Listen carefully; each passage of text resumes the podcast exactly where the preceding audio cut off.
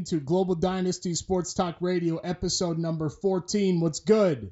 This is your host, as always, Blake Plotsky. How's everybody doing today? Thanks for tuning in. Thanks for being with us. And with me, as always, is my co host, Nikki Treat. What's going on, Nikki? Not too bad. What's going on, global listeners?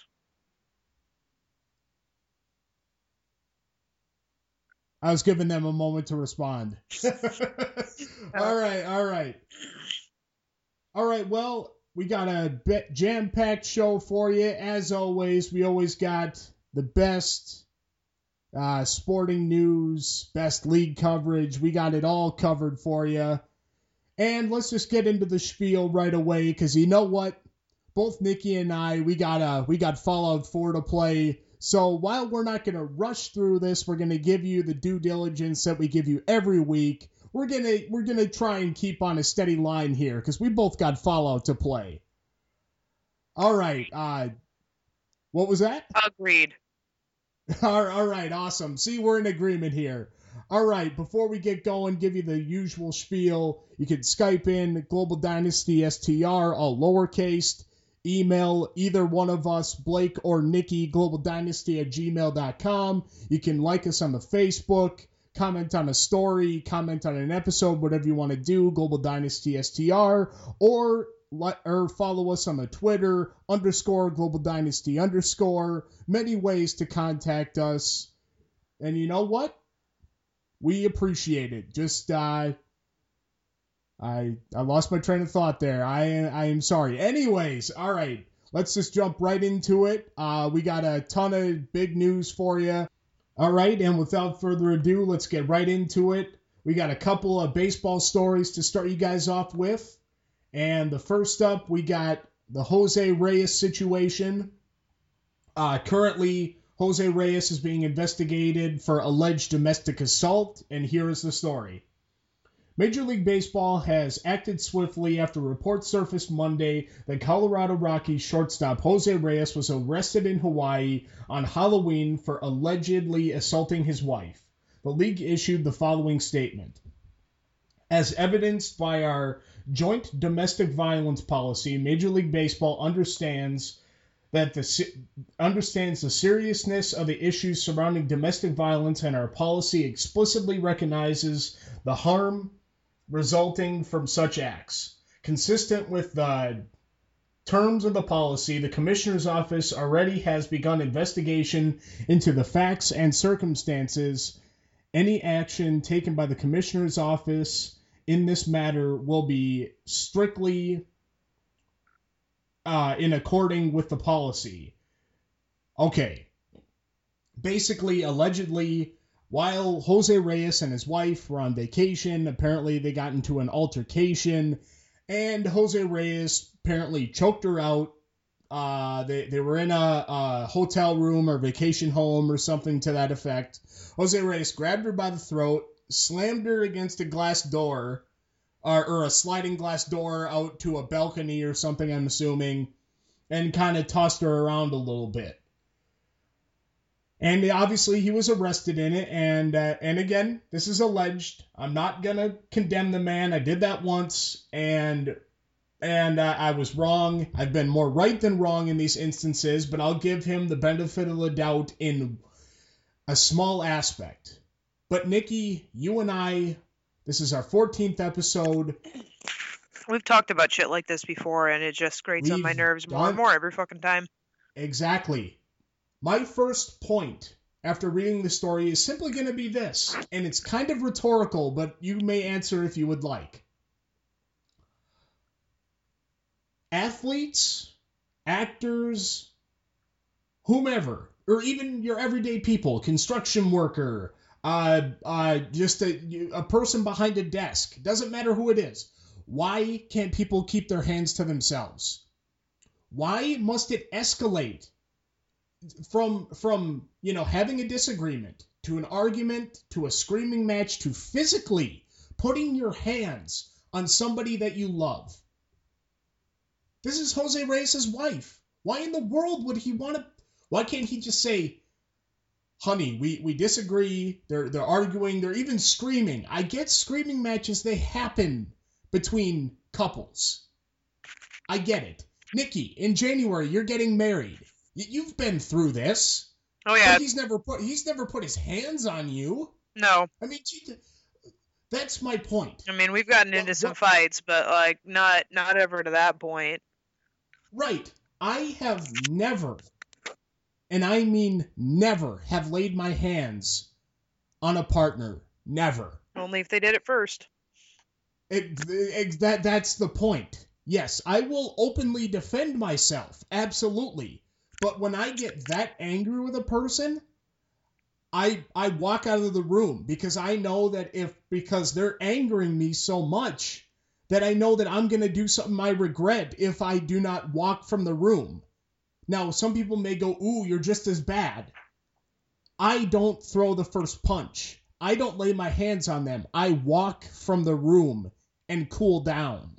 Yeah. That's different than losing my cool and choking somebody out. Again, I don't have a record. I've never been arrested for domestic violence. I have always walked out of the room or calmed down while I'm in the room and had a rational discussion. What makes these people so so angry that they need not only anger management but something far and beyond that? What why can people, not just athletes, not actors, but every single person that this goes to why do they have so little control that they just need to put their hands on another human being? Nikki, that's what I'm trying to figure out with this. I'm not even talking about Jose Reyes anymore. He will get dealt with if this is true. I'm talking about everybody. What is everybody's problem? It's something that I've been trying to figure out for a long time, and especially when it comes to these professional athletes. I don't know if it's because they were still children when they were recruited into whatever sport they're in and get paid so much that they don't know how to deal with shit like a fucking adult and they're more like a 30 year old entitled, entitled child. I, I don't know exactly what the purpose is, you know, but I mean, I've been an angry person my entire life, and I've never gotten into you know, like when when I became an adult, I never really ever got into fights and shit like that. You know, there's a point where you just walk away because you're intelligent enough to know that it's not fucking worth it. And I, I just don't I don't see what drives a person to want to hit other people like that, especially someone that you say you, you know, love and care about. In this instance, it's just I don't know. Right. I mean, there was one incident, uh, just really quick, that I remember now that I think about it, where a uh, a former flame of mine, uh, someone I was in a committed relationship with, they got into an argument with their father, and their father was screaming at him, and they were not backing down. And I'm trying to get in between them as as I'm standing there watching this and I don't want them to, you know, both end up in the hospital because neither one of them was going to back down. So instead of dealing with the father, who's basically twice my size, I I go up to my partner at the time and I and I push him back and I say just walk away. You know, I'm trying to cool him down. And and he's like, "No, if he wants to fight, he's going to fight." And I literally had to grab him and literally like put both my arms around his chest and literally pull him outside.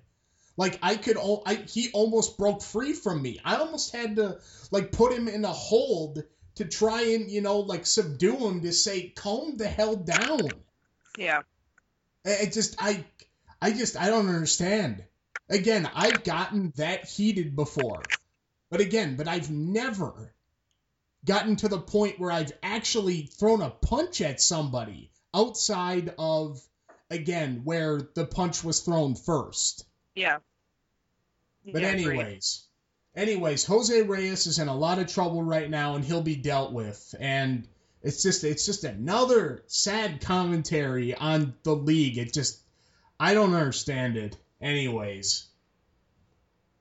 All right, moving on to our next story uh, more baseball for you. This one involves actual team moves. uh, the Braves and the Los Angeles Angels of Anaheim cre- uh, uh, completed a trade today. Uh, uh, Simmons, once again, I almost called him Stanton. Again, we're not talking about what, uh, Giancarlo Stanton. We're talking about Andrelton Simmons. Oh boy, I got that. I got that name on the brain. I don't know why. Excuse me. The Atlanta Braves trade shortstop Andrelton Simmons to the Los Angeles Angels of Anaheim for shortstop Erick Aybar, double A left handed pitcher Sean Newcomb, and double A right handed pitcher Chris Ellis. The dismantling of the 2013 Braves is almost complete with Thursday's trade of the two time Gold Gloves shortstop to the Angels. Uh, let's see here. Rebuffed by the reported attempts to acquire Matt Harvey, or Jacob DeGrom from the Mets, the Braves instead have settled for the Angels' top two prospects plus a one year stopgap shortstop in Aybar. Newcomb is a big guy in the is the big guy in the deal, both literally and figuratively. Uh, the guy is six foot five, again left hander, who is more heavily recruited out of high school as a tight end than a pitcher but he was the 15th overall pick in the 2014 draft out of the University of Harvard. Uh, let's see here. Newcomb, also a couple of stats for you guys.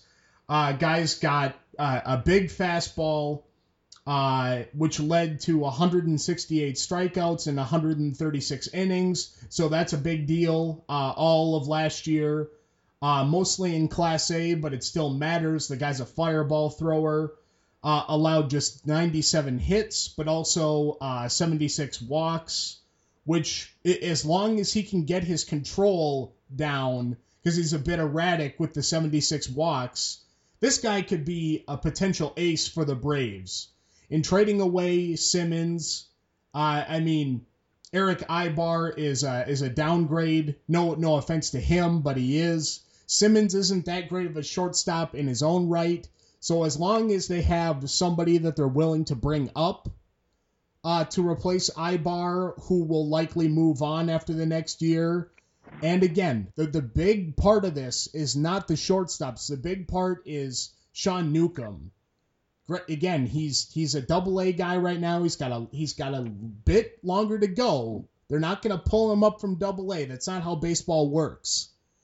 But the point is, is the guy's a fireball thrower. He's big.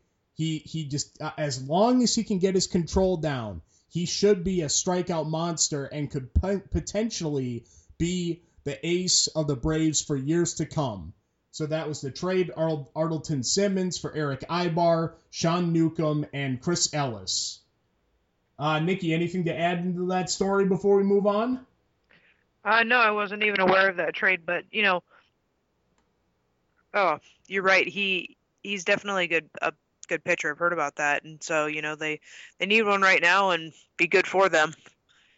Otherwise, Absolutely, nothing else. Absolutely, they had uh, Teheran last year, who just that that guy that guy was the heir apparent for uh, uh, Julio was the heir apparent for so many years, and he just got just dismantled last year. I'm not saying give up on the guy, but he's he's got problems. I mean, he got sent back down to the minors after a couple of weeks where they said this is enough. We we just we can't we can't do this anymore. But anyways, so the so the Braves have uh, hope for the future in at least their pitching, in a sense. All right, moving on to another trade that happened just yesterday. Uh, the Twins traded Aaron Hicks to the Yankees for John Ryan Murphy. Here's the story. The New York Yankees have pulled off the sec- a second trade Wednesday as New York acquired versatile outfielder Aaron Hicks from the Minnesota Twins in exchange for catcher John Ryan Murphy. Hicks, 26, will fill the Yankees' fourth outfielder void left by Chris Young, who is a free agent. He can play all three outfield positions, which is huge and and also is a switch hitter who thrives against left-handed pitching, just like Young. Hicks hit uh, average of uh, 256 and slash numbers of 323 and 398, with 11 home runs and 33 RBIs in 97 games for the Twins last season, but his slash inflates to okay, to an impressive 307 batting average with the rest of the slash being 375 and 495 when squaring off against left-handers. Okay. This I was skeptical of this trade until one for one reason. Or actually, now I let, let, let me ratify that. I was skeptical until I thought about it, and then I'm okay with it for a couple of reasons. Nikki, and you being a Yankees fan, so let me run this down for everybody. Aaron Hicks came on late last year. He, he he's been he's a good fielder he can be a bit erratic batting sometimes, but again, as he showed late last year, he can get it together. And the Yankees coaching staff should be able to hone in his talents. John Ryan Murphy was never going to play. Behind Brian McCann, he just he he's just wasn't going to. Nikki, who was the heir apparent to the catching throne in the Yankee system?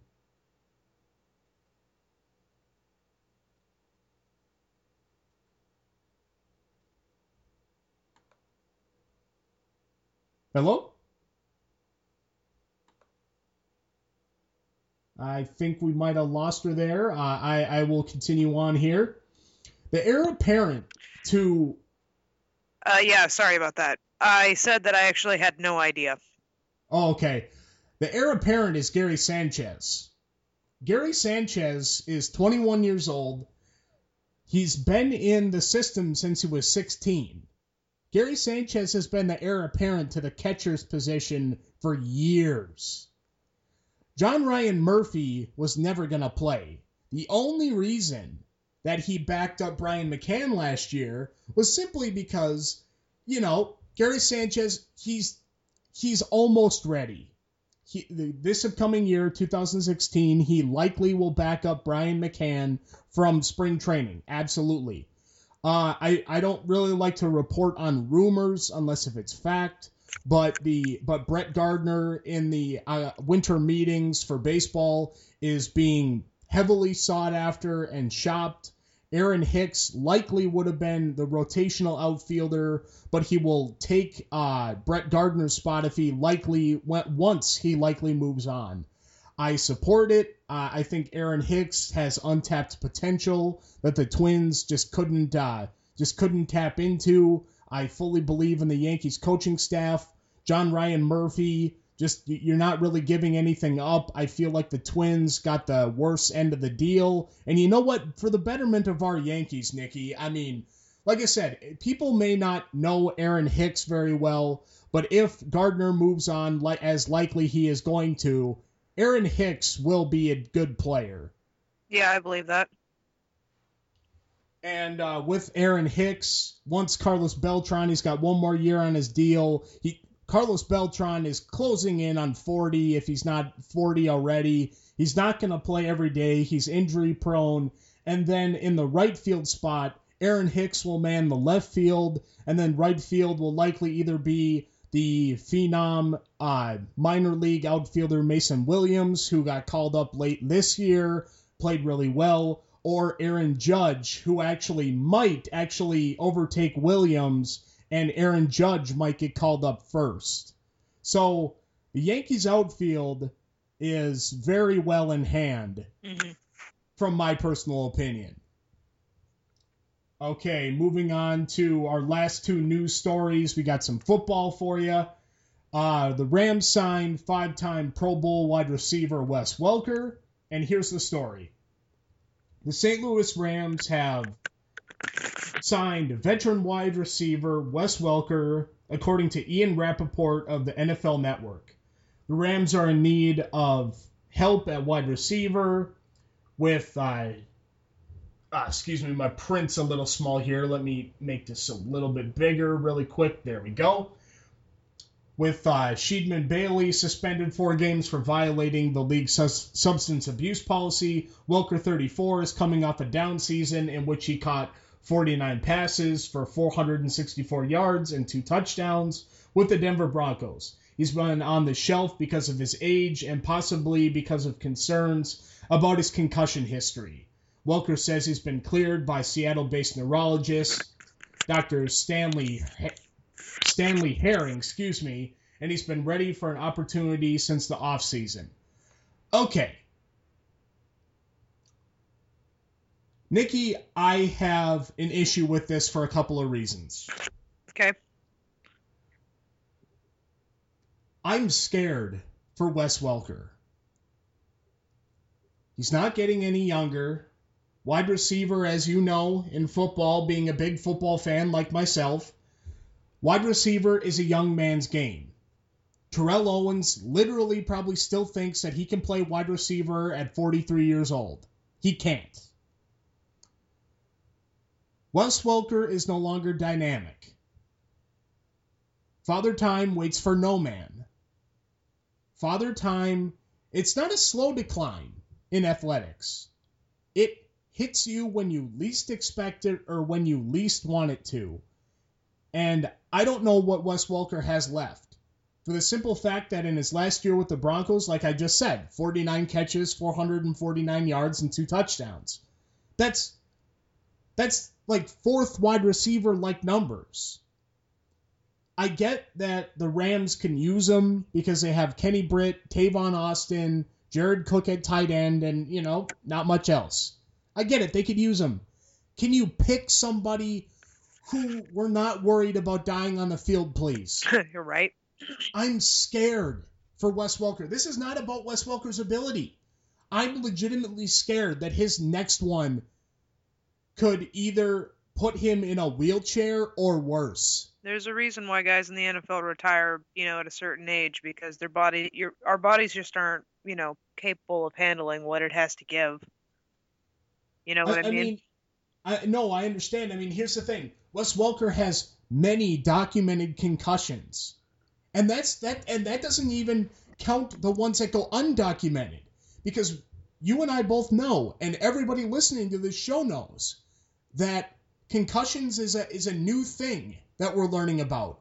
People had concussions since sports began, but we didn't start learning about the effects that it does to a person and their brain and what because you know what a concussion is, right? Yeah, it's a bruise on your brain.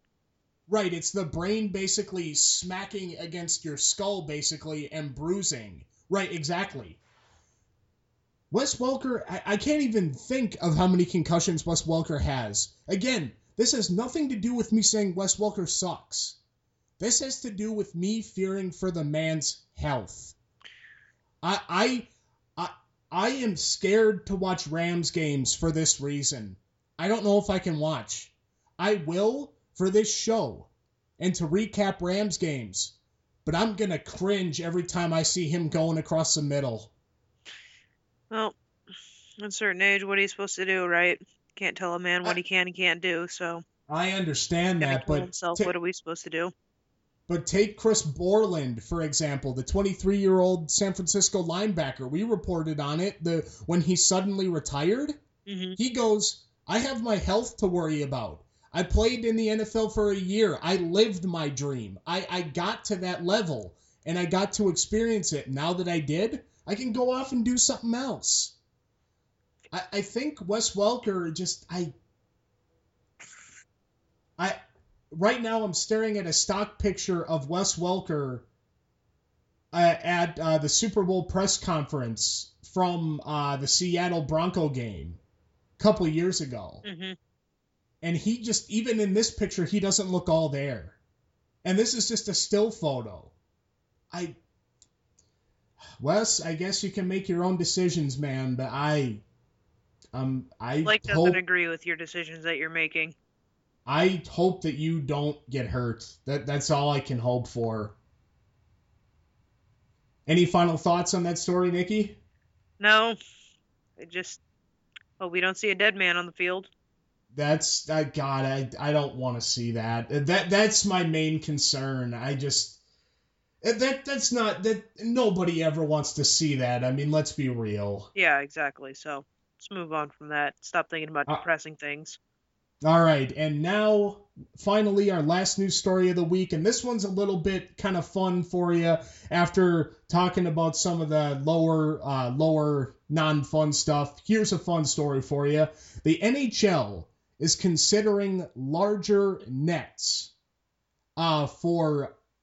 Uh, I I'm not sure if it's the upcoming year or this year, but here's the story. Most likely the next year. Uh, right, exactly. The NHL general managers met on Tuesday in Toronto, and one of the things being discussed is how to increase scoring. Though that might not be the most popular route to fix the problem, the with the Calgary Flames president of hockey operations, Brian Burke, already speaking out against it, one potential solution is making the nets larger. The idea is that the NHL's director of hockey operations, Colin Campbell, believes that the league might eventually have to consider, according to Sportsnet Sportsnet's Chris Johnston. We've got the go ahead from the owners and the GMs and the players from the competition committee last year to make the changes before next season with the goalie equipment. If that doesn't work, then maybe we'll have to look at bigger nets. Of course, we've gone down the road before I've got about four different sized nets in my barn that we that we've tried. You know what? I'm all for this. Granted, it would probably make goalkeeping or goaltending, excuse me, goalkeeping is a soccer term. I know hockey players like goaltending. Goaltending, this would make it a hell of a lot harder because I'm not going to pretend that skating is easy.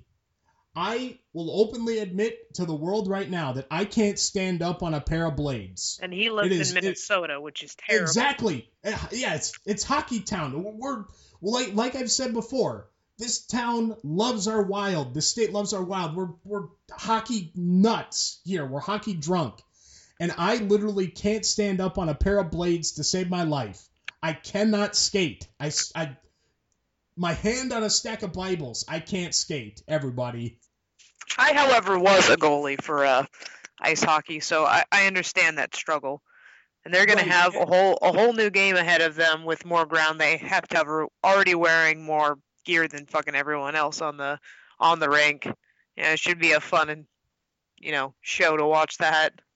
No, no, and again, and now me being a casual hockey fan, and I'm getting a little bit more into hockey as life goes on. And again, and I, I enjoy my wild. I'm a fan.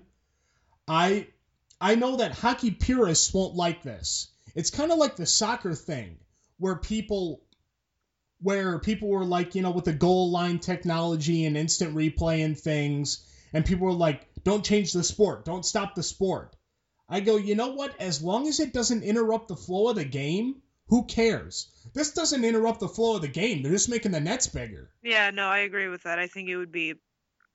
I'm not saying it's a bad thing, you know, at all. I, I think it would be um, a fun change to the game. I right. think the changes no, I...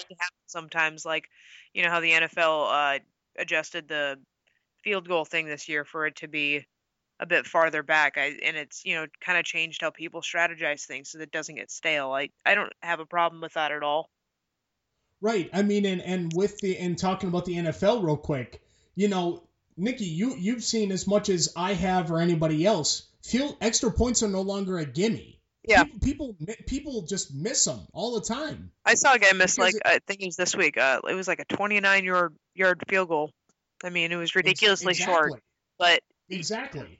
They're also like put into more situations where they have to kick longer than their you know kickers used to and these kickers are like used to 35 yard field goals standard now it's like cool can you kick a 42 not straight you know what i'm yeah, saying no, no kidding i mean again and and that's what i'm talking about from a hockey purist i understand where they're like you know don't touch the game you know what but who who doesn't want to see like a a 12 to 10 game I don't. You know what that, I mean? Yeah, but I mean, okay, so I'm I'm a football purist, and I'm all for little tweaks that, as long as it doesn't it doesn't change the game, it adds a whole new element to it, is what I believe. And anybody that's like, oh God, you can't do that, you're changing the game, they just need to fucking get over themselves, is what they need to do.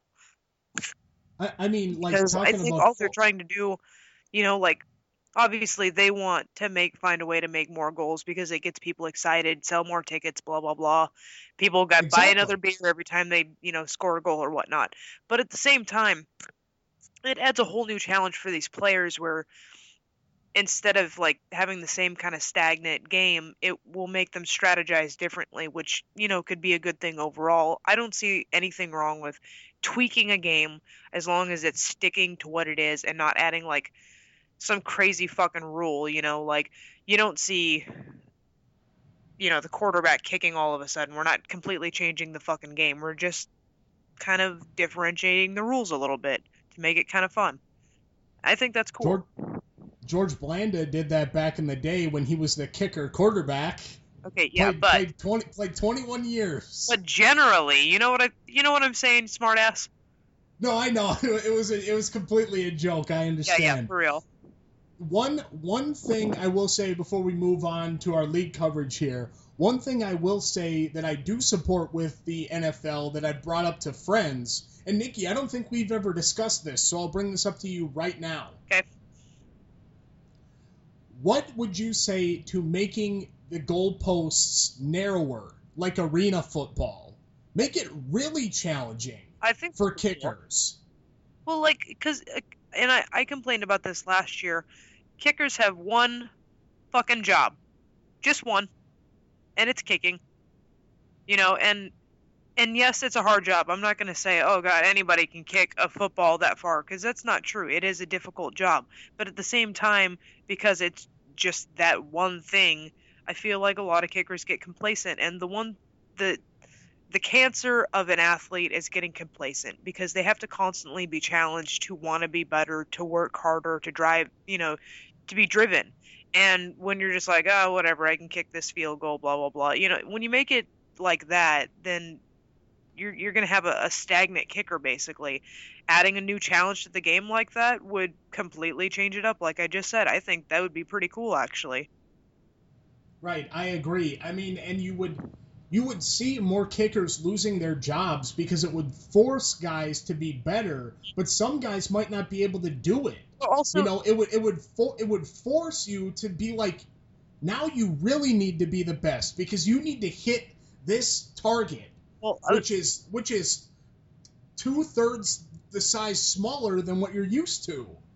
Yeah, I was gonna say the the other thing that that would do is it would um it would make kickers actually get some respect from people because then it's like absolutely oh you know we're picking up we're picking up a kicker this year like a badass kicker you know because nowadays it's like oh well we don't have somebody to kick field goals and you know ray our old wide receiver is tired of doing it so we need to pick up a kicker kind of thing now that's right. that's I feel it, like it definitely and it sh- it should be a more like every position on on the field should be important so and Absolutely. I know completely going away from what we were talking about, but at the same time, th- this is important to think about. You know, we don't want the game that we love so much to get stagnant, and if we don't try to, you know, do something to spice it up every now and again, that's exactly what will happen. So, I'm behind this change. I'm behind changes like what we were just discussing for the NFL.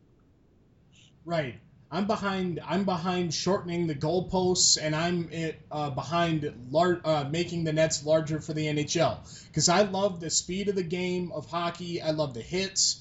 I don't so much like the fighting. I like the physicality, but I, am not a fighting guy in hockey. I, I, don't really care one way or the other. Um, but I do like the brutality of it. I like the blindsided checks and things like that. But I'd be all for, like I said, bottom bottom line is I'd be all for making the nets larger and creating like 12 to 10 games. Because because take the NHL All-Star game for example. Last point, people go, "Oh, do away with the All-Star game because nobody cares because it's 12 to 10." If you make the nets larger, you would have to change your entire game plan mm-hmm. to compensate for it. You'd have to change everything. Exactly what I was just saying. Exactly. All right. Anyway, so so we're both in agreement on that then? Oh yeah, definitely. All right, awesome. All right, that's uh, your final news story of the week, and we will jump right into our league coverage with your NFL Week 9 recaps. All right, and let's see here. Bengals were on Thursday night. We'll get to our Bengals coverage in a moment here. So we will start with Green Bay at Carolina. Oh man. Man, th- this game. Oh, Nikki, you want to go first? I'm just like, oh man, like I, what what happened to the Packers? Like, uh, I don't, well, I don't even well, know. What to say. granted. Well, I mean, granted, Aaron Rodgers. Again, he it's right here in front of me. He threw for 369 yards. He threw for a ton of yards. But And Jonathan, he they just, I I don't know what's going on with him. Again, granted, the Packers have two losses and the Vikings are tied for first in the division. I get that. It's not like the Packers are in a free fall. yeah, but- no, it's just like winning. I mean, losing two in a row. Like Aaron Rodgers uh, broke his streak actually, because that's that that hasn't happened since 2010, I believe they said. Um, Mhm. and it's just I don't know. He's and it, it was just kind of a hard game to watch. That's all I'm saying. Like I expected them to do much better against the Panthers, and not making fun of Aaron Rodgers. We've said many times that we love the guy, but did you hear the press conference after the game? No, I, I yeah, I, I well, I heard um, tidbits. Well, that one of the news reporters asked him, you know, what happened out there, Aaron? And he goes, I was just, I was just scared of something. I don't know what happened. I, I was just scared of something. And it's like, what the fuck? Like, what? A ghost came up behind you mid throw, and that's why you like, you know, couldn't lead your team. What does that even fucking mean? Now, now, now that you say that, I do remember what happened. He said that there was a pass rusher that came off the edge, and he just was caught like a deer in the headlights. And he had Randall Cobb open, but he didn't make the throw. Like he had brain lock for Oh. some reason or another. So it's like that Right. Keanu Reeves movie, The Replacements, where they're talking about quicksand, right? more or less. I, like I said, nothing against Aaron Rodgers. We think he's great. I personally think he's the best quarterback in the league, still, bar none. Again, he comes back from 77 yards, throws 369, but it was just too little, too late. They lost by a touchdown. Hopefully, the Packers can get it right the ship this week. But again, Carolina still undefeated. Again, every time I say these guys are overrated, they keep proving me wrong. I gotta stop saying that. I don't know. I still agree that they're overrated, but Oh, like I said, they keep winning. I, I just I don't know.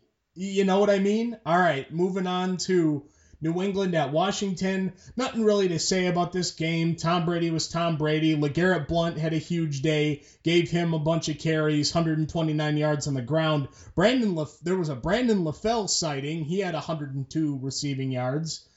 This though was the story not so much about the New England Patriots, but Kirk Cousins throwing his hands into the air and looking to the sky saying, Can one of my receivers catch a ball, please? I remember one where Pierre Garcon, Kirk Cousins, Kirk, excuse me, Kirk Cousins threw it right in there, right to his hands, and Garcon just dropped it. The Redskins receivers, Nikki, had 15 drops that game. I felt bad for Kirk Cousins. Is Washington going to win that game? Not likely. Could it have been closer if his receivers were a little bit competent in catching the ball? Absolutely. I felt bad for the guy. yeah, it yeah. I I didn't watch the New England game on purpose, but no, I, I hear you. I know your uh, axe to grind there. I understand. but you know, like I also I don't think I'm pretty sure I, I wasn't able to uh to watch that. Like it, it, unless you have fucking red zone, which I was down with my parents, so that you know did not work. Uh, it's almost impossible to get all of the games. Right. I mean, like I said, normally I've got every game. Normally I've got every game going myself, but yeah, but it's hard to switch through each one, you know, and catch everything. That's why I got this notepad full of notes and whatnot, and it, it's hard to try and catch everything. it that's agreed. Even like because I'm always constantly paying attention to the ticker and stuff, you know. Uh, right. but it, it usually doesn't give you enough of what you need. Right. so- No, absolutely. All right, let's see here. Gonna skip a couple of these games here. Uh, moving on to a game that I, I watched every minute of. Got the Vikings and the Rams. I picked the Rams. Nikki picked the Vikings. I'll give you credit there. Woot woot. The Vikings look somewhat more for real for me as they continue. Adrian Peterson, 125 yards. Uh, Nick Foles just is being as incompetent as ever. He just he can't. I'm gonna say it right now. I know I said it in our interview in episode 10. I'm gonna say it more so now. I was wrong about Nick Foles. The guy is terrible. He sucks. His 27 and 2 season, 27 touchdowns to 2 interceptions was the biggest farce in the history of the NFL. He just he got I mean, he either carried around a rabbit's foot or a seven-leaf clover or something in his shoe, in his cleat because he just where is that guy? Right? Yeah. He he he just he, he's it's a distant memory. It's so long ago, it seems like it never happened.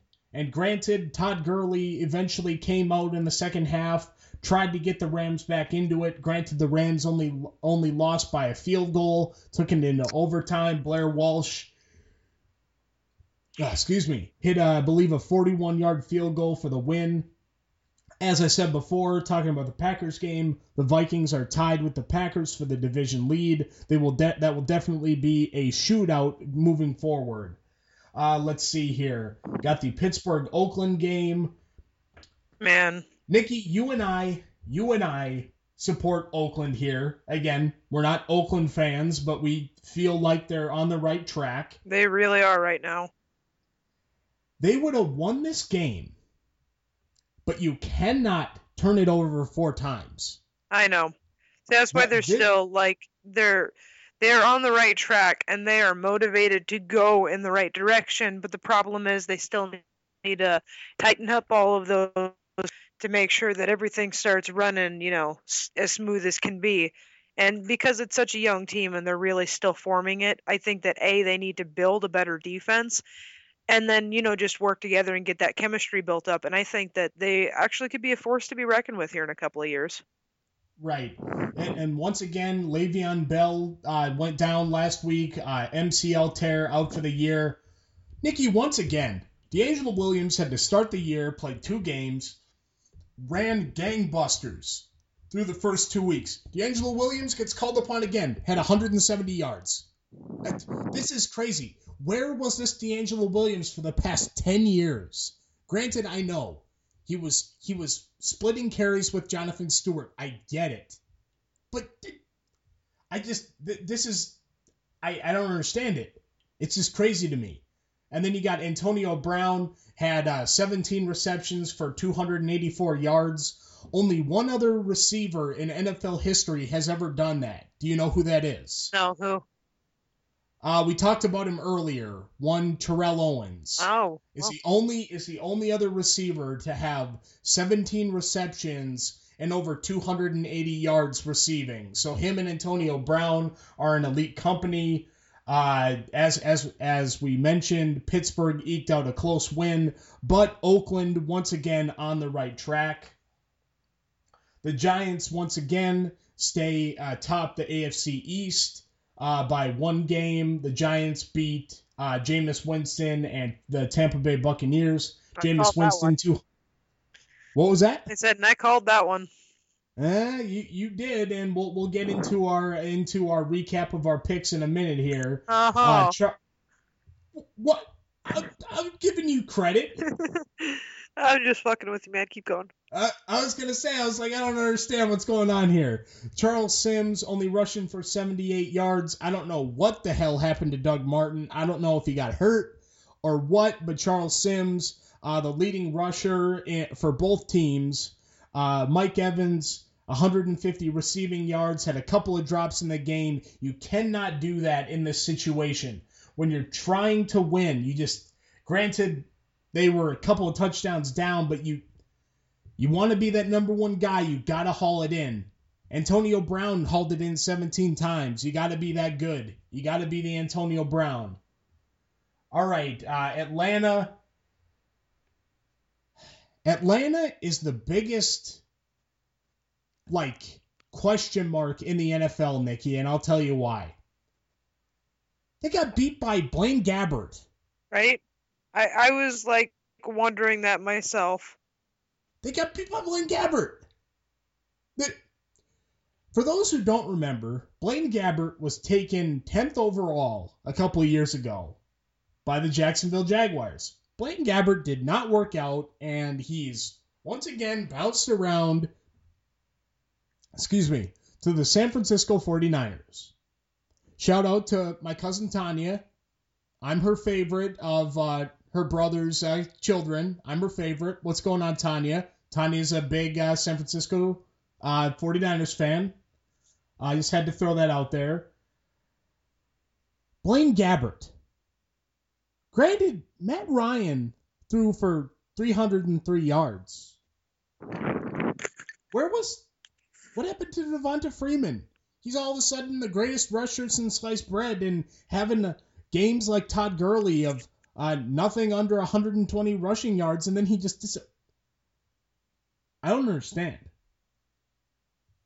I the Falcons confuse the hell out of me. I, I don't. I don't I, I'm I'm literally tongue tied here. I can't.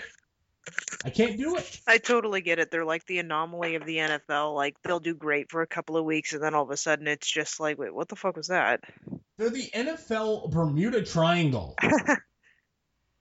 oh, that's good. Anyways, I'm just gonna move on. Not Denver Broncos true, and the NFL uh, the NFL Bermuda Triangle is the Browns. That's why you never see any of their players. You know. Oh, trust me, we'll we'll get to that, and I got something to say about their quarterback play once we get into the Bengals coverage, but we'll get there. Okay. Just uh, uh, about a game or two left to go here. All right, Denver and Indianapolis. Indianapolis showed up, Nikki. I know, and they, they showed up. I, I have they, to say something they, before you cover this game. See, no, by all means. I know I said that Denver was going to win, and I'm pretty sure you did too. Absolutely. Are you kidding? I wouldn't pick the Colts. But oh hell no. Listen to this. Um, uh, Saturday night before that game, I that that was Sunday, right? Wasn't that the Sunday night game? Uh, it was the game just before the Sunday night game. Sunday yeah, okay. night game was Philly and Dallas. Yeah, okay, that's what I thought. So, um, Saturday night, I, I grilled my dad and I asked him to make picks on this week, just you know, like we do, just you know, without looking at it, because he really hadn't. And out of yep. nowhere, he's like, "The Colts are going to beat the Broncos," and I'm like, are you high? What the hell are you talking about? And he goes, no, I really think that they're going to, and they have something to prove, especially because, you know, every time Peyton Manning comes back to Indianapolis, it really makes them want to beat the shit out of him. And he was right. Like, I think that's where I get the crazy picks that I get from just like, no, Indianapolis would never beat them. And then all of a sudden, Indianapolis freaking beats them, and not just beats them, beats them well. I, I mean, I, here, hold on, I'm just uh, opening my notebook to our, our picks here so we can uh, look back on it, recap. There we go. Before I get it, before I get into this, the Colts. They have one of the prizest commodities in the NFL right now in Andrew Luck. I'm a big Andrew Luck fan. He's a he's a smart guy. He's got a great head on his shoulders. He does everything right. The Colts, they spent $500,000. That's it. On improving their patchwork podunk offensive line. $500,000 and they spent millions of dollars on wide receivers on Andre Johnson and T.Y. Hilton and et cetera, et cetera. And I get it. You, you, you need to give Andrew Luck targets. Andrew Luck does not help you if he is on the ground getting sacked a million times mm-hmm. or hurt. And that is exactly what happened in this game. He has a lacerated kidney, which he's out for two to six weeks now. And a lacer- you only have one kidney. A kidney is not something to screw with. Yeah, exactly. Or wait, it's not something to screw with. It's lacerated. You need to make sure that he's healed now. I mean, granted, You do have two kidneys though. Oh, yeah, you're right. Duh, what am I saying? Yes, uh, absolutely, because people give up kidneys all the time, uh, of course.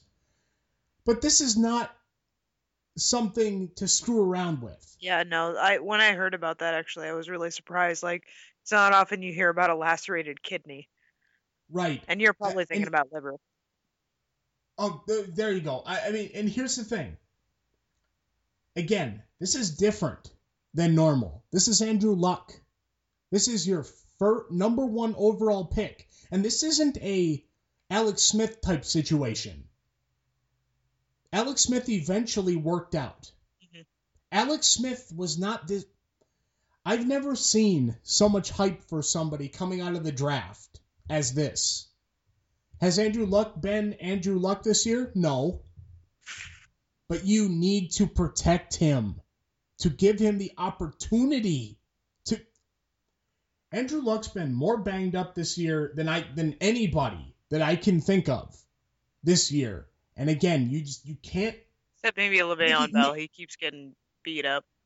Right, Nikki, do you get what I'm saying? Right, I'm getting tongue tied here, but Yeah, you no, get what I'm saying. I totally get what you're saying with that, but you know, what are you gonna do? and, and and like I said, you know, and and Indianapolis ended up winning the game. Denver had uh, a stumble there defensively. Their defense still elite, still possibly the top defense in the league. The Broncos should be just fine as long as Peyton Manning uh, just plays his game, and the defense should be able to bail him out.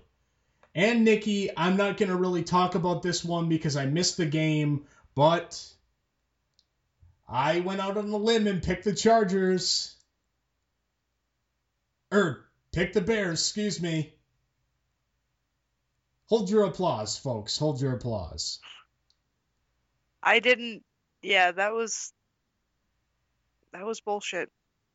Hold your applause.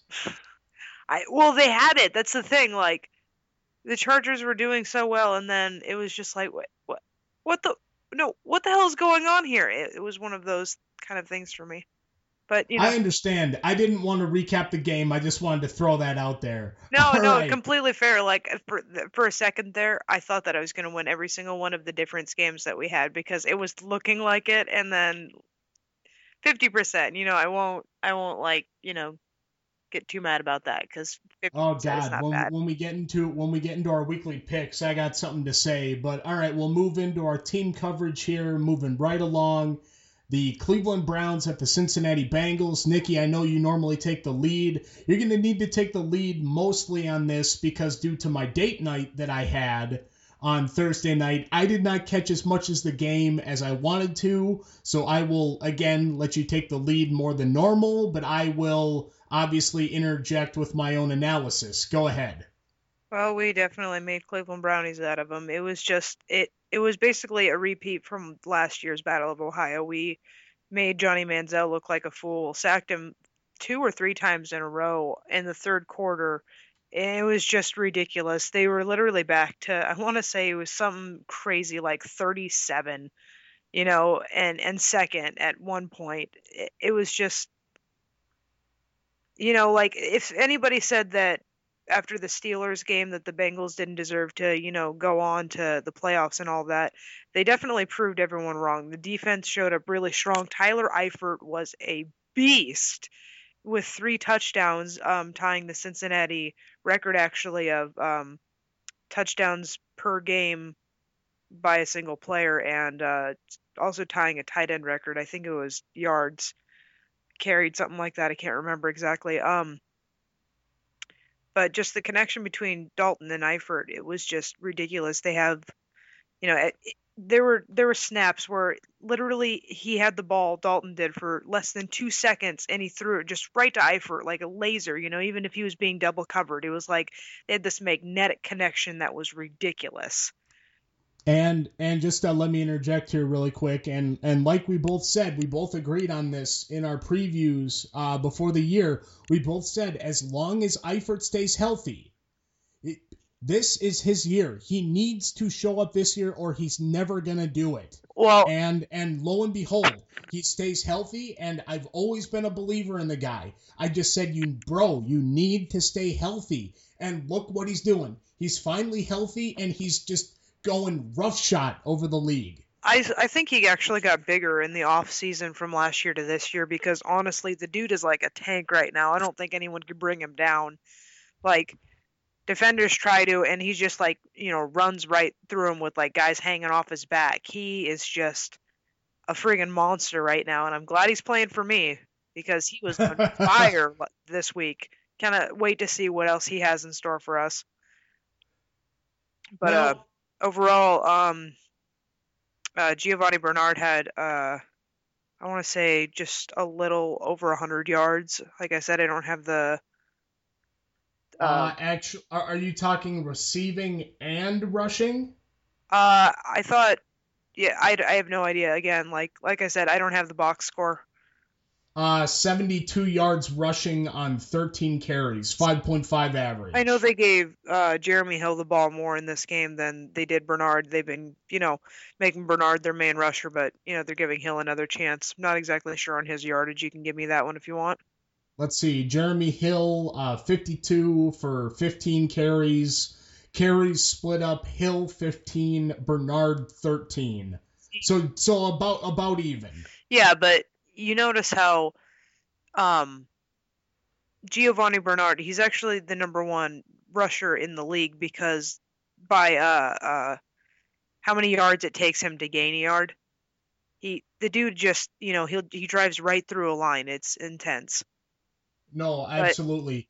But they keep, you know, giving the ball to Hill, and he's not doing anything with it like last year. It, I mean, there's a couple of players on different teams, you know, like um, Eddie Lacy was another one I was thinking of that. That, so well last central... year, then and now it's like just not showing up, and I have no idea where the you know 2014 Jeremy Hill went to, but I would sure like him to bring his ass back before we hit the playoffs. No, I was just going to bring that up. I can't believe I missed this. Jeremy Hill. Jeremy Hill has did, done so bad that for those who don't know, Jeremy or Jeremy Hill, excuse me, Eddie Lacy has been benched for James Starks. I heard Mike McCarthy's seen Mike McCarthy's seen enough. See, and, that's and what I, I mean. Like, even though you're an all-star breakout, you know, one year, if you just can't keep that up, then what's the use in you being in you know the front running position? If Bernard's going to take it farther when you give him less carries, if he's going to be more effective with the ball, why are you giving Hill the ball? And coming up in the Eagles game, I actually got something to say about that. But anyways, there's a couple of points that I wanted to make about the Browns here really quick. First, Johnny Manziel. The guy just doesn't have it. He's not the answer. And I get that Josh McCown is hurt or was hurt. Uh, he's currently practicing right now. So I believe, excuse me, he's on track to play. Johnny Neither of those guys are the answer. Thing. Johnny Manziel has not been the thing since he was drafted. Honestly, I don't know why the Browns thought he was such a hot commodity. You know, just because he was a Heisman Trophy winner. Like, Johnny Manziel just is not a quarterback worthy of the NFL. I I mean maybe he could. I, I mean, well, actually no. I'm gonna scratch that. I, I'm gonna I'm gonna take this a step further. Johnny Manziel isn't even a viable backup because right now he's the backup, and he got forced into game action and he went 15 to 33, just horseshit, lower than 15 percent, 168 yards, 5.1 yard average, which is putrid. Only had one touchdown, zero interceptions, so I'll give him credit for that. Was it two or three sacks? Does it say? Uh, three. See? And two of them, at least, I can't remember if it was two or three, all three of them, but at least two of them were in a row. Right. And then you have the rush. They, they, they let Johnny throw th- 33 times, which is, which is a mistake. They only ran 17 times, which again is a mistake let's see here. Duke Johnson, their rookie, a guy that I've liked out of Miami for years. Duke Johnson needs to be the starter. Duke Johnson only had. Okay. Duke Johnson only had five touches this entire game. What is this team doing? You I'm gonna I'm gonna have a stroke. Yeah, exactly. Um, you you why why are you getting so worked up over the Browns? They've always been a failure. no, I know that. I just I don't I don't understand. I okay. Breathe, try again. I'm just I'm just gonna save myself and say this. Browns, nobody on your team is the answer.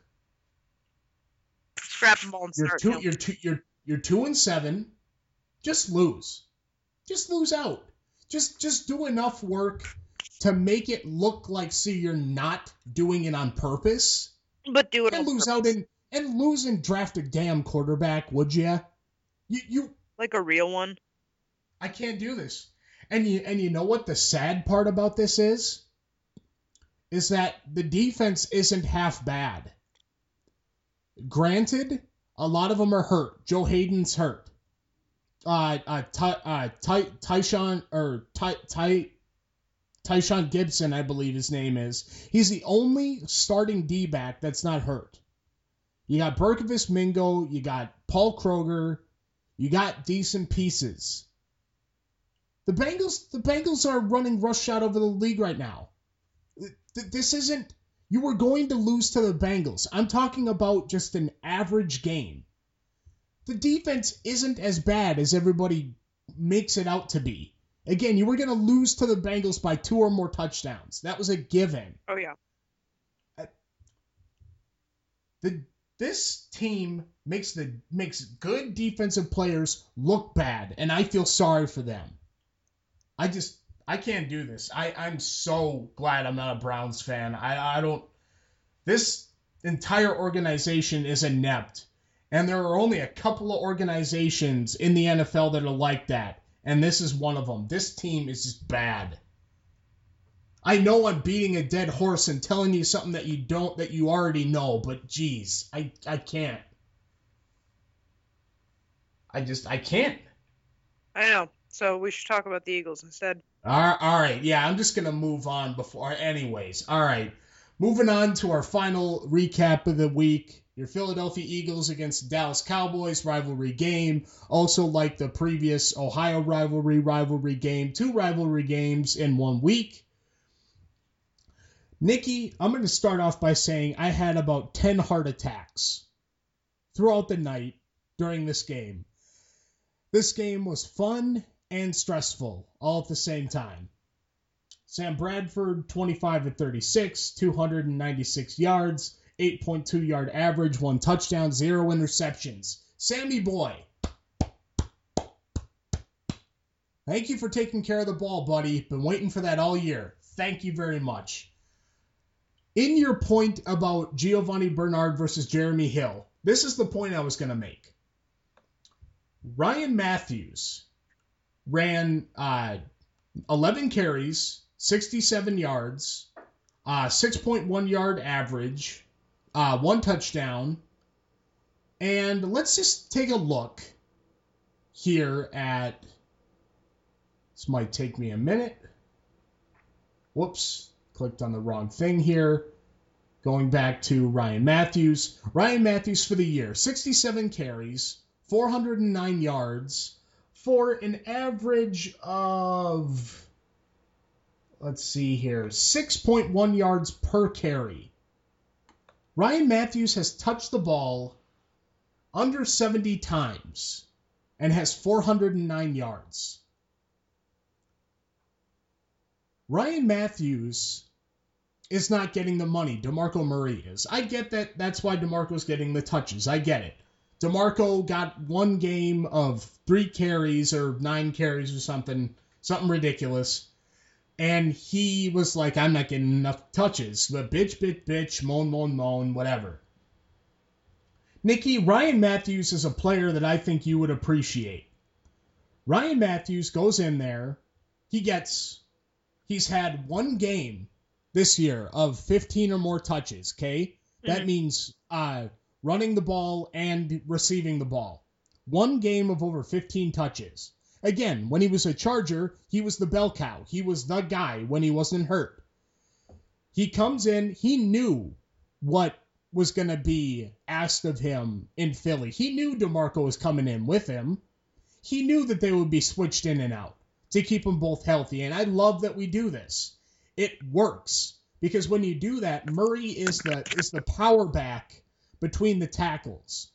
Ryan Mathews is the guy where you you uh, hit pitch a sweep to, and you have a linebacker or a D back trying to cut it cut down the lane, and Mathews is just gonna get to the lane first and beat it and blow by him.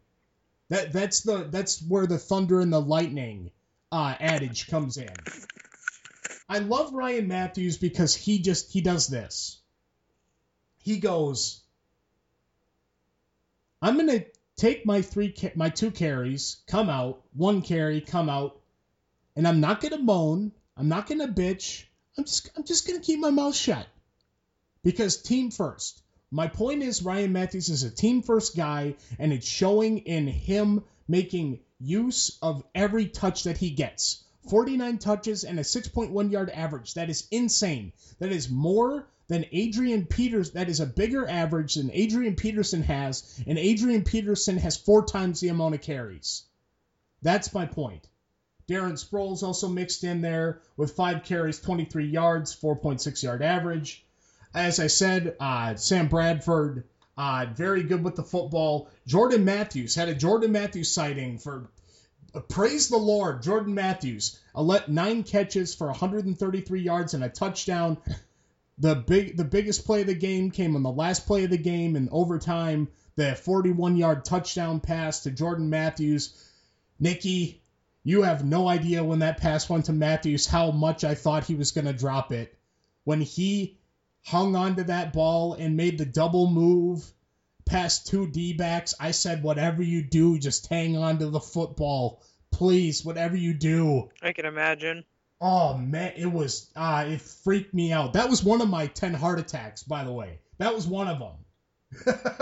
uh, DeMarco Murray, six receptions for 78 yards, 13 yard average. Murray had a nice, huge uh, swing pass, uh, caught it out in the flat. Uh, that was the 40 44 yard long pass.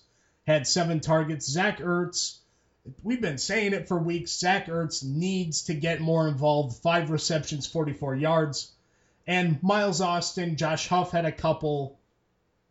Uh, defense wasn't exactly great, the greatest defensive performance, but we held them. We bend, but we bent, but didn't break. Darren McFadden had 117 yards on 26 carries for a 4.3 yard average, which again, it's not the worst it's not the best that I would expect. I wish we would have uh, not allowed so many yards on the ground. Cole Beasley just diced us all night long. Dez Bryant uh, was Dez Bryant again. Was he fully healthy? Who knows? He was still Dez Bryant. He got his touchdown. That touchdown that he caught though in the end zone when Cassel just threw it up. I thought Cassel threw it away and he threw it to the corner of the end zone. There was I'll admit it right now. There was four Eagles D-backs there, and not one of them went for the ball. Dez jumped up over all of them and just sna- and just snatched it out of the air, and just that was an amazing acrobatic play. Cole Beasley, nine receptions, 112 yards. This is why Malcolm Jenkins had so many tackles on the night Malcolm Jenkins, I love you, man. You're a you're a team leader. You're a great guy. You are the just the exact player that I want on this team. Cole Beasley, man, he took advantage of Malcolm Jenkins. Though I lost my train of thought. Give me a moment.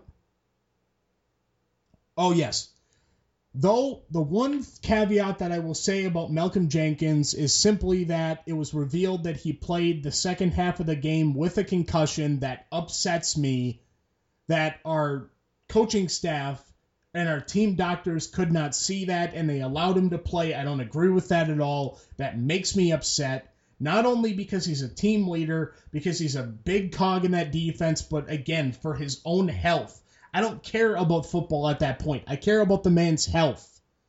Granted, he didn't look concussed and he played the rest of the game fine. That does not matter. He needs to come out to be evaluated. At least look at him. And then if he passes the protocol, says, I don't have a headache on the sideline, gets through the four steps or whatever you need to get through, fine. By all means, I don't care. Put him back on the field, but take him out. Football, we are football drunk in this country, but I am not about to say risk a man's health for a football game. I love my Eagles, but I'll never go that far. Yeah. Anyways, Nolan Carroll and Nolan Carroll and Byron Maxwell switched off on Dez Bryant all night long. Again, Dez Bryant was Dez Bryant. What are you to do?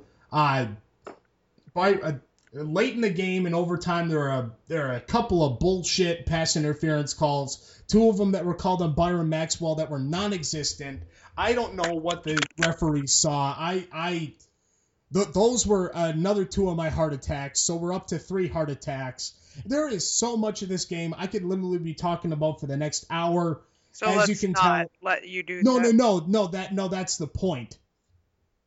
I was gonna say, coming down to it, this was a very exciting game. Came down to the wire, but my team fought. We fought to the very end, and just people who said that we're out of the playoff picture, we're four and four. Is it exactly what we predicted? No but we're one game out of the division lead. And you know what? For what can be and for what could have been, that's good enough for me. Because for the next three games, we got winnable games coming up. And if we win all three of them, again, wishful thinking, seven, seven and four, sitting pretty. I, I, I'm good with that. Last point that I will make Greg Hardy. We've talked about him at nauseum. Lane Johnson, due to due to Jason Peters being out, was playing out of position at left tackle. Granted, he played left tackle some in college and high school. He is a right tackle. You cannot just move across the line and expect it to be the same. It's not. Nope. People who think that are arrogant. It's not. It's really not. And the people that can play both positions well are very amazing. That's the that's was my point. Lane Johnson was playing left tackle and lined up against Greg Hardy all night long. And Lane Johnson said after the game, he goes, Because I was playing against Greg Hardy, I put extra mustard on those blocks. Greg Hardy got one sack on the backup right tackle, Dennis Kelly. He didn't once get past Lane Johnson, not once. And Lane was playing out of position. That's all I wanted to say is that people were saying, oh, Greg Hardy's going to be a monster. He's going to hurt Sam Bradford. He didn't get past Lane Johnson once. Bravo to you, Lane Johnson. You showed how you showed Greg Hardy how to play football like a man. Anyways, as I said, uh, it came down to the wire. Last second touchdown, 44 yard touchdown reception to Jordan Matthews. Matthews hung onto the ball, 33 27. Eagles win, got a must win game against the Dallas Cowboys, and threw the Dallas Cowboys down into the doldrums of 2 and 6 with one or two more games until Tony Romo comes back and the Cowboys thing fans think they're going to win out. Good luck with that. All right, and now thus ends our football coverage, and we will dive into our weekly football picks. Nikki, as we're recording on a Thursday, as stuff happened yesterday that was out of our control. Let's see here. Well, I took the loss today. I picked the Jets. I I actually I didn't pick. I oh wait we we picked those last week, didn't we? Uh we might have I if I remember did. right. I I had the Jets, so well, yeah, who apparently they lost. If I didn't pick, I mean, I'm not going to say something now. So, all right. I was just checking to see if we. I thought we did last week at least talked about the Thursday game. So. Well, because we record on Wednesdays now, we normally yeah. put Thursday's game then. But I mean, do you want me to just give us both the loss to make it fair, or what? Yeah, that sounds good. All right. All right, we'll do that then. Uh, let's see here. First game on Sunday. Let me just recap really quick for everybody. Uh, Nikki, you gained two games on me. You are now down by only two. You went six and seven. I went nine. I went four and nine. I'll tell you right now, until those late games, Chicago and the Eagles, I literally went one and nine. I was, I, I'll admit, I did awful last week. At least he admits right. it. well, I'm not gonna lie, because it's on record. People can definitely listen back and uh, call me out on it. All right, let's see here. Lions at Packers. Who you got? Uh, I don't think they'll lose against the Packers. I mean, I don't think they'll lose against the Lions. Excuse me. I mean, the Packers right. may be playing a little weird, but I don't think they're that bad. All right, Packers. This is a bye week for the Packers. I'm picking the Packers. All right, Dallas at Tampa Bay. Who you got? Or actually, right, we switch off. I'll go first. I'm taking Tampa Bay. Yeah, I was gonna say even if you wouldn't have gone first, that's what I was just about to say was Tampa Bay because I'm not picking Dallas. Keep the free fall going. Yeah. Force the Cowboys to have to win out. I'm gonna love to watch that. Okay, Carolina at Tennessee. Who you got? Uh, I'm.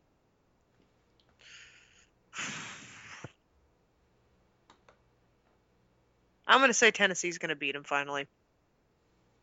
Okay, Titans.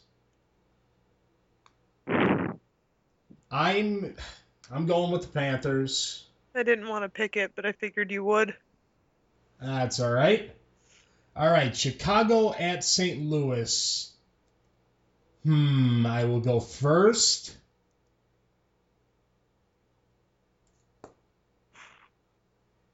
This is one I'm actually stumped on.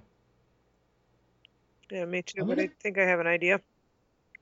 I'm going to go with Eh, F it. We'll go with the Rams. Damn it, I was gonna say the Rams. Now I have to decide if I want to adverse you or not. I mean, they are the Bears are coming off a win, so I'll just do it. Say the Bears are gonna win. Okay. Besides, I like to make your life difficult. You see what I deal with, everybody? Anyways, all right. New Orleans Saints at Washington Redskins. Who you got? Uh, Saints. Okay. What are you? How about you? I'm gonna go with the Saints as well. smart decision. Miami at Philadelphia. Oh. Or wait, we oh. we we save our picks for last. That's right. Cleveland at Pittsburgh. Who you got? Roethlisberger's still out, isn't he? Uh, he is actually practicing, I believe, and on track to play. Uh, that's not confirmed, but that's what the report is. If Roethlisberger plays, the Steelers will win. Will win. Otherwise, it could just be a a train wreck. So I'm just gonna bank on the Steelers to win. I will take the Steelers as well, even if Landry, jo- Landry Jones plays. I, I mean, it's the Browns. I mean, come on. Yeah, exactly, exactly my point. All right, Jacksonville at Baltimore. I will pick the Jaguars. Yeah, who wouldn't pick the Jaguars? Baltimore's having the worst year of their freaking franchise. All right, Jags. the entire Mickey. thing. Minnesota at Oakland. Who you got? That was a little bit tougher for me.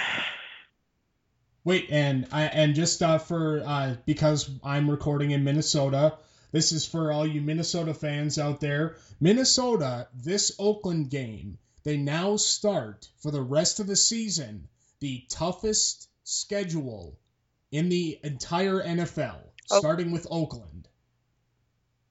Well, I know that you're probably not going to pick the Vikings since you don't like the Vikings. Am I correct on that? Uh, that's not the reason why I'm doing it, but I will pick Oakland, yes. Yeah, that's what I thought. I was gonna say, yeah, I I was gonna go Vikings then. just because Okay. I I think either team could win it, so might as well have a dog in the fight. All right. New England at New York Giants. I will go first. Patriots. Yeah, Patriots. Not not even not even gonna say anything about They that. They don't really even have uh, anybody in their lineup that I, I feel like could even challenge them. That's Unless if unless if Eli Manning throws for 450 yards and Odell Beckham has the game of his life, I I don't see it. problem. The only problem though with with the the Patriots, I will say they do have a weak spot, and that is their run game. Someone, Absolutely. someone could find a way to exploit that. It'd be a whole different thing, but I feel like they get into that uh that funk like I have to face Tom Brady, you know, kind of. Yep. So if if they could just like get over that shit and just be like they have absolutely no running game, you can capitalize on that and somebody could do something at least. You know, Stop and with indomitable train. And with that and with that said, LeGarrette Blount, as we talked about in our recaps, LeGarrette Blount had a huge game last week. The Giants' run defense leaves a lot to be desired. LeGarrette Blount should gash them pretty badly. And the Giants have the 32nd, dead last, pass defense in the entire league. Tom Brady may have 600 pass yards. Hmm. All right. Let's see here. Kansas City at Denver. I will go first. Part of me wants to pick the Chiefs for some reason. But because they don't have Jamaal Charles, I will take Denver. Yeah, um gosh, I don't want Denver to win. That's the problem. I, I Now hear that we're coming to the to the like, you know, the end of the season and everything, I'm getting down there. I want Denver to lose more so they go farther down on the you know Standings. Yeah, thank you. Just like was completely at the loss of the word I was looking for there. But um I don't think the Chiefs can beat them. That's the problem. I also didn't think the Colts could beat them and look at what happened there, but Yeah, exactly. Uh this is a difficult one for me. Do I throw some more adversity your way for oh, you know, and risk losing a lot of games? Uh banking that, you know, that they're going to be shaken up because they just lost a game, or does Peyton Manning come back and throw for 400 friggin' yards? I can't make that decision for you. I'm Sorry. aware. I, I'm just speaking out loud. Um, I understand. I'm giving you crap. Yeah, I don't see that happening. though. I'm gonna, I'm gonna go Broncos. Okay. Denver. All right. Arizona at Seattle. Who you got? Who at Seattle? Arizona. Oh, oh shit. Um, you know what? I'm. I'd probably be called crazy for saying this, but I want Seattle to go in and, and beat them, and it's very possible since it's, since they're divisional rivals. But it would also soften Arizona up for the Bengals, you know, because we play them the week after. So Okay. I'm just gonna go Hawks there, even though it seems like a stupid decision, but I'm gonna go out on a limb. I am taking the Cardinals. That defense is too good. Russell Wilson looks human. That contract that he signed looks stupider and stupider by the week. And that offensive line cannot protect him. Man, I I'm should make, I should make fun of your Eagles more since you like to take the opportunity to. No, I'm kidding.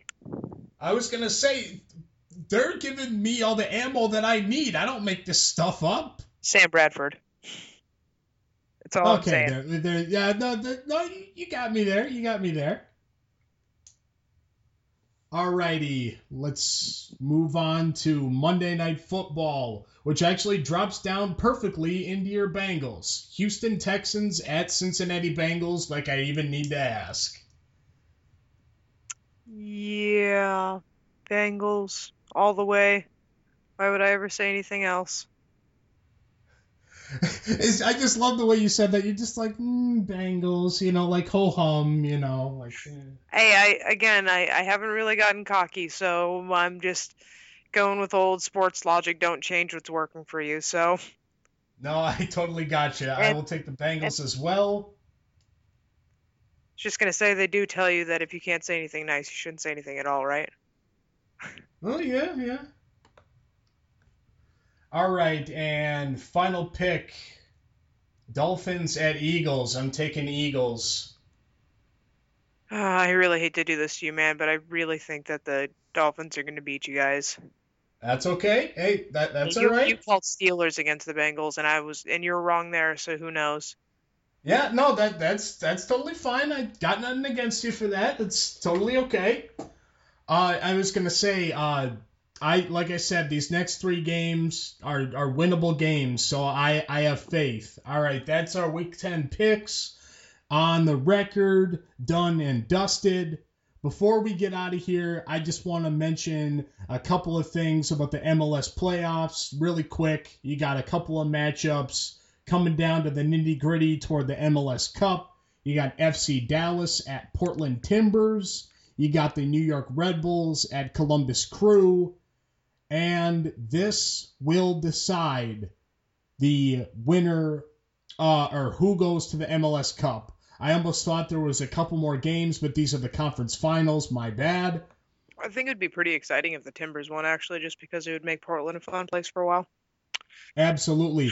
I here here's the thing about this. I am watching these games at, completely as a soccer fan. I am I am a Minnesota United fan at heart. I I am watching purely as a soccer fan. I have no dog in this fight except one thing. I want a team who has never won the cup to win it. That means 3 out of these 4 teams can win. Anybody but the crew I have nothing against the Columbus Crew. Greg Berhalter, great coach, even more fantastic player. Fantastic coach. He's got a bright future. I want a new team to win. FC Dallas, Portland Timbers. I'm a big Caleb Porter guy. Caleb Porter, the coach of the Portland Timbers, I feel like he doesn't get enough credit. He's a fantastic coach. New York Red Bulls, Jesse Marsch coming Jesse Marsch, excuse me, not March, Marsch. Jesse Marsch coming in, doing a fantastic job with the Red Bulls, first year coach, coming in, leading them to the Eastern Conference Finals. I feel like the Red Bulls can handle the crew actually fairly easily. They have Kei Kamara up top, like the Red Bulls have Bradley Wright Phillips. And one thing that I wanted to say about this people have said last year and this year Thierry Henry, one of the soccer greats of all time, legend in the sport, legend French international, legend player at Barcelona. Henry retired. They said Bradley Wright Phillips, all his goals are are because of the attention that Thierry Henry got. What can Bradley Wright Phillips do? Bradley Wright Phillips is leading the Red Bulls to the title.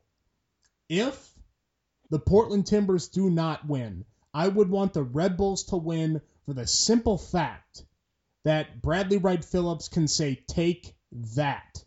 I am good on my own. Amen. And for the simple fact that I, I love when this happens.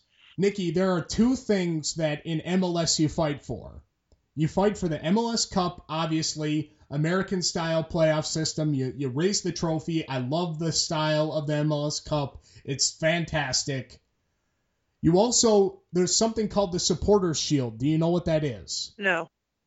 The Supporters Shield, in soccer, you know how they run a table system. Yep. In every European league, it's whoever wins the points battle three points for a win, one points for one point for a draw, zero for a loss. Whoever has the most points at the end of the season wins the title wins the championship. The Supporters Shield was created as because the MLS does the playoff system the American way and fights out for the cup that way. They use the Supporters Shield as a way to say you won the most points for the regular season. Oh, that's cool. This this year, that's the New York Red Bulls. They they won the Supporters Shield. It would be awesome to see the Red Bulls lift not only the Supporters Shield but the cup for the simple fact that nobody thought that the Red Bulls would be right here. They say Bradley Wright Phillips is good. He's not that good. He is not good enough to lead this team on his own, and look what he's doing. They have Dax McCarty, they have Sacha Kljestan, they have Bradley Wright Phillips, they have Shaun Wright Phillips, his brother, playing on the same team. They have a decent defense, and again, Jesse Marsch as the coach is just going crazy with these guys. I would love to see either them or the Timbers win. The games will be next week on uh, November 22nd, respectively. Both games on uh, New York Red Bulls and Columbus Crew on ESPN. Uh, FC Dallas and the Portland Timbers on Fox Sports 1. And after that, got the MLS Cup on December 6th at 4 p.m. Eastern. MLS Cup. All right, so it's coming down to the nitty gritty here, and I just wanted to give a little coverage to that and uh, show soccer some love. Uh, there was one more point I wanted to make, but I totally forgot what it was. oh, right. No, now I remember. It's totally in our preparation for our uh, next week's show. So, uh, well, that's all we got for this week. Uh, as always, uh, obviously, always call in Global Dynasty STR, a lowercase. Email us, Blake or Nikki, Global Dynasty at gmail.com. Like us on the Facebook, follow us on Twitter, comment on our stories, join the discussions. This show is not only about us, but for you as well. This show is just to give us an outlet in order to rant and rave about something that we love in a passion that is sports. But this show is more for you guys than anything. And the one last point that I wanted to make before we get out of here is next week, Nikki, another big boxing match coming up. We had Golovkin and David Lemieux a few weeks ago. Next week is Miguel Cotto and Canelo Alvarez. So I cannot for wait for that. Oh man, I can't wait. Alvarez. So I absolutely am pulling for Alvarez all the way myself. So we will be back next week on episode 15 to preview uh, Miguel Cotto, Saul Canelo Alvarez, plus all your news, league coverage, weekly picks, everything else in between. And Nikki, any final thoughts? nope. All right. For Nikki Treat, I'm Blake Plonsky, and we will be back next week for Global Dynasty Sports Talk Radio, episode 15. And we are out. Peace.